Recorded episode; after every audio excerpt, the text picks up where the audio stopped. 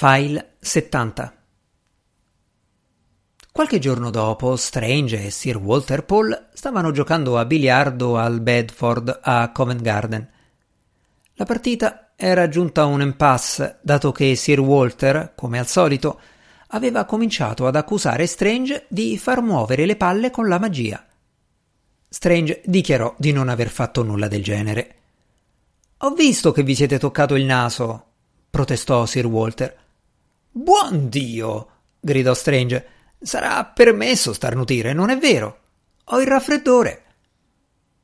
Se volevano soltanto litigare, dovevano proprio tenere occupata la tavola da biliardo? domandarono altri due amici di Strange e di Sir Walter, il colonnello Colquhoun Grant e il colonnello Manningham, che stavano a guardare la partita. Aggiunsero che altre persone, più interessate al gioco, stavano aspettando. Ciò diede origine a una discussione generale che, sfortunatamente, indusse due gentiluomini di campagna ad affacciarsi nella sala per domandare se il biliardo fosse libero, senza sapere che il giovedì sera la sala del biliardo del Bedford era considerata proprietà personale di Sir Walter Paul, di Jonathan Strange e dei loro amici. Parola mia, disse Colquhoun Grant, non lo so ma probabilmente non lo sarà a lungo. Il primo dei due gentiluomini di campagna era un uomo atticciato, solido, che indossava un abito di pesante stoffa marrone e stivali, una tenuta più adatta a qualche mercato di provincia che ai paraggi eleganti del Bedford. Il secondo era un ometto claudicante che aveva sul viso un'espressione di perpetuo stupore. Ma, signore, disse il primo dei due rivolgendosi a Strange in tono di grande ragionevolezza. Voi state parlando, non giocando. Il signor Tantoni e io veniamo dal Nottinghamshire. Abbiamo ordinato la cena, ma ci è stato detto che dobbiamo aspettare un'altra ora prima che sia pronta. Lasciateci giocare mentre voi chiacchierate e poi saremo lietissimi di restituirvi il biliardo. Aveva parlato in modo perfettamente educato, eppure le sue parole in certo modo irritarono la compagnia di Strange. Tutto in lui rivelava l'agricoltore o il commerciante, e non andava loro a genio che quell'uomo si sentisse libero di comandarli. Se aveste osservato il tavolo, gli disse Strange, avreste visto che abbiamo appena cominciato. Chiedere a un gentiluomo di interrompere la partita prima che sia finita, signore, è una cosa che non si è mai fatta al Bedford. Ah, davvero? Allora vi domando scusa, rispose il gentiluomo del Nottinghamshire con garbo. Ma forse non avrete obiezioni a dirmi se pensate che sia una partita breve o lunga. Ve lo abbiamo già detto, intervenne Grant. Non lo sappiamo lanciò un'occhiata a Strange che chiaramente voleva dire quell'uomo è un cretino.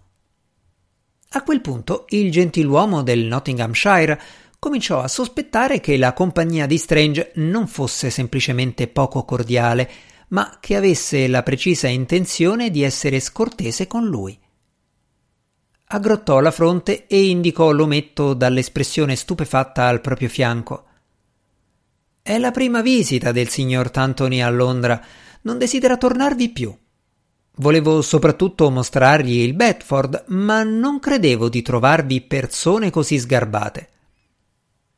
Beh, se non vi piace il posto, ribatté Strange arrabbiandosi, posso suggerire soltanto che ve ne torniate a casa vostra, ovunque sia nel Nullinghamshire. Mi sembra che abbiate detto, no? Colquhoun Grant rivolse al gentiluomo del Nottinghamshire uno sguardo gelido e osservò senza rivolgersi a nessuno in particolare. Non mi meraviglia che l'agricoltura sia in condizioni tanto critiche di questi tempi. Gli agricoltori hanno sempre una gran fretta di finire il proprio lavoro. Li si incontra in tutti i luoghi di ozio nel regno, non seguono che il richiamo del piacere.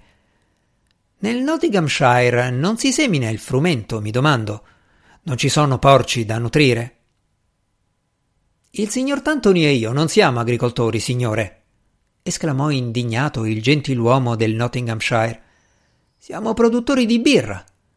La Gatcombe and Anthony's Entire Stout è la nostra birra più nota, famosa in tre contee. Grazie, ma a Londra abbiamo birre e birrai a sufficienza, fece notare il colonnello Manningham. Prego, non trattenetevi qui per noi. Ma non siamo a Londra per vendere birra. Siamo qui per uno scopo molto più nobile. Il signor Tantoni e io siamo ammiratori entusiasti della magia. Riteniamo che sia un dovere di ogni patriota interessarsi a questo argomento. Londra non è più soltanto la capitale della Gran Bretagna, è il centro dell'arte magica. Per molti anni il signor Tantoni ha desiderato ardentemente apprendere quest'arte, ma essa era in tali miserevoli condizioni che il mio amico ne era disperato. Tutti gli dicevamo di stare allegro, di pensare che le cose cominciano a migliorare proprio quando hanno toccato il fondo, e avevamo ragione, perché subito dopo sono comparsi due dei più grandi maghi che l'Inghilterra abbia mai avuto. Mi riferisco naturalmente al signor Norrell e al signor Strange. Le meraviglie che hanno compiuto hanno dato agli inglesi motivo di benedire il paese in cui sono nati e hanno incoraggiato il signor Tantoni a sperare di poter far parte un giorno del loro numero. Davvero? Beh, io sono convinto che rimarrà deluso, osservò Strange. Signore, non potreste sbagliare di più, esclamò il gentiluomo del Nottinghamshire trionfante. Il signor Tantoni viene istruito nell'arte della magia dal signor Strange in persona.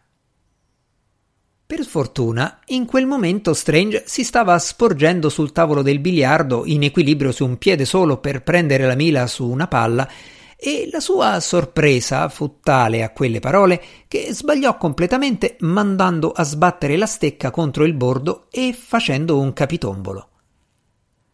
Credo che vi sia un errore, disse Colquhoun Grant.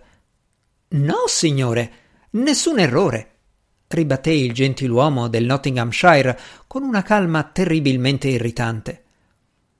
Strange, rialzandosi dal pavimento, domandò Che aspetto ha questo signor Strange? Ahimè, non posso darvi nessuna informazione precisa su questo punto.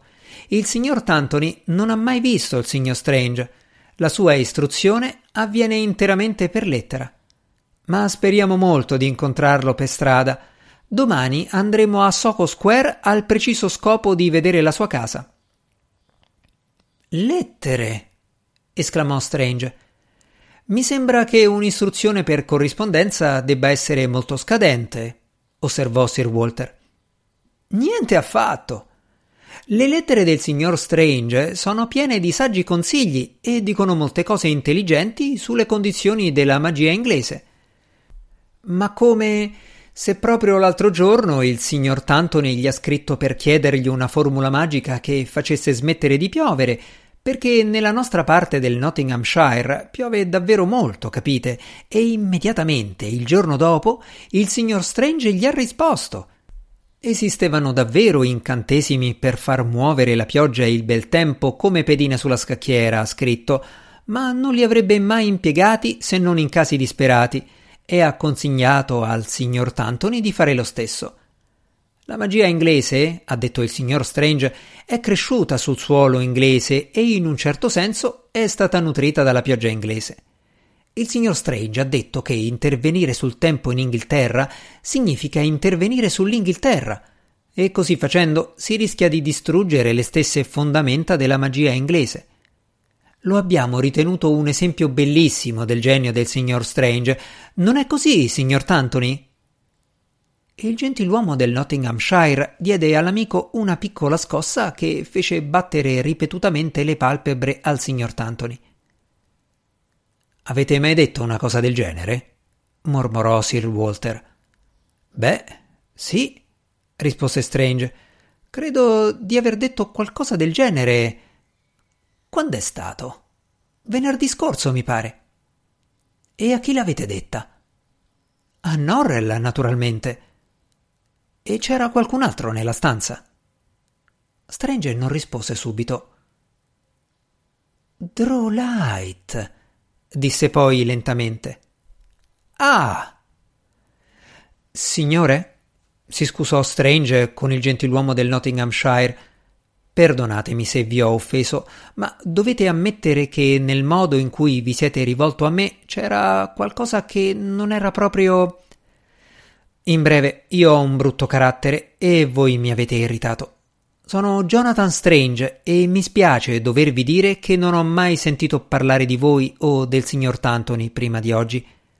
Ho il sospetto che il signor Tantoni e io siamo entrambi vittime di un truffatore senza scrupoli. Presumo che il signor Tantoni mi paghi per la sua istruzione, è così? Posso chiedere dove invia il denaro? Se lo invia in Little Rider Street, allora ho la prova che mi serve. Purtroppo il gentiluomo del Nottinghamshire e il signor Tantoni si erano fatti l'idea che Strange fosse un uomo alto, dal torace infossato e con una lunga barba bianca, che parlasse in tono cattedratico e vestisse all'antica. Dato che il signor Strange che avevano davanti era snello, dal mento rasato, svelto di parola e abbigliato esattamente come ogni altro gentiluomo ricco e alla moda di Londra, all'inizio non riuscirono a credere che fosse veramente lui. Ebbene, la cosa è presto risolta, disse Colquhoun Grant. Naturalmente, convenne Sir Walter. Chiamerò un cameriere. Forse la parola di un servitore farà ciò che la parola di un gentiluomo non riesce a fare. John, venite. Abbiamo bisogno di voi. No, no, no, esclamò Grant. Non è quello che intendevo dire. John, potete ritirarvi, non abbiamo bisogno di voi.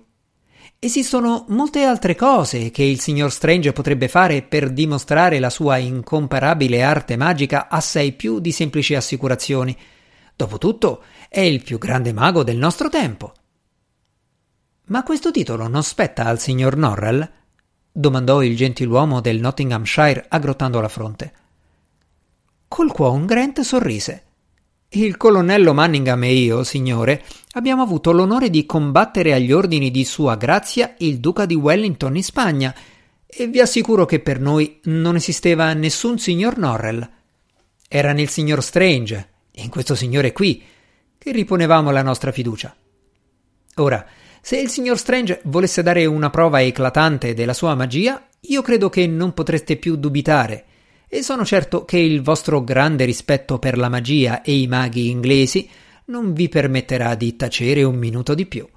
Sono certo che vorrete dirgli tutto ciò che sapete su quelle lettere false.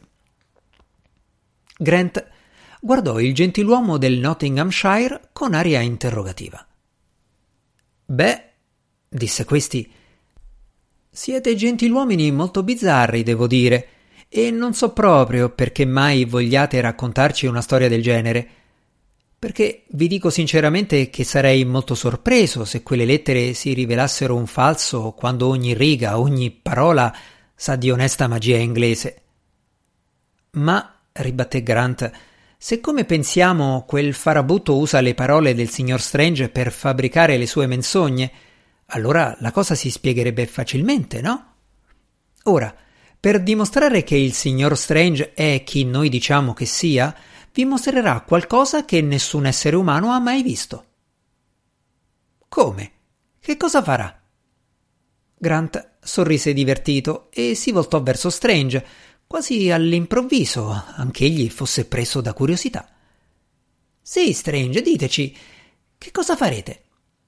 Ma fu Sir Walter a rispondere accennando a una grande specchiera veneziana che occupava quasi tutta una parete e che in quel momento rifletteva soltanto il buio, dichiarò Il signor Strange entrerà in quello specchio e non ne uscirà.